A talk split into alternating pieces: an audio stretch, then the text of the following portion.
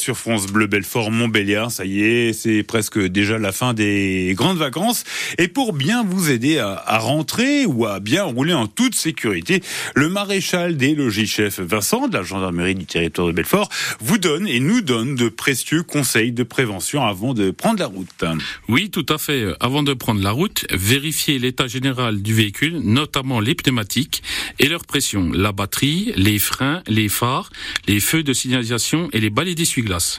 Sur la route, attachez votre ceinture avant de partir et vérifiez que tous les passagers de votre véhicule sont attachés.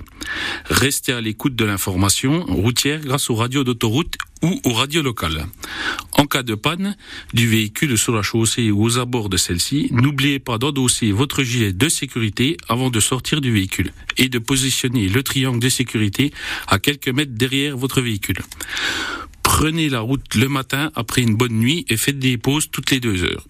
Je vous invite à télécharger l'application Ma Sécurité et en cas d'urgence, ne pas hésiter à faire le 17 en vous souhaitant bonnes vacances. Et vous retrouvez tous ces conseils sur francebleu.fr.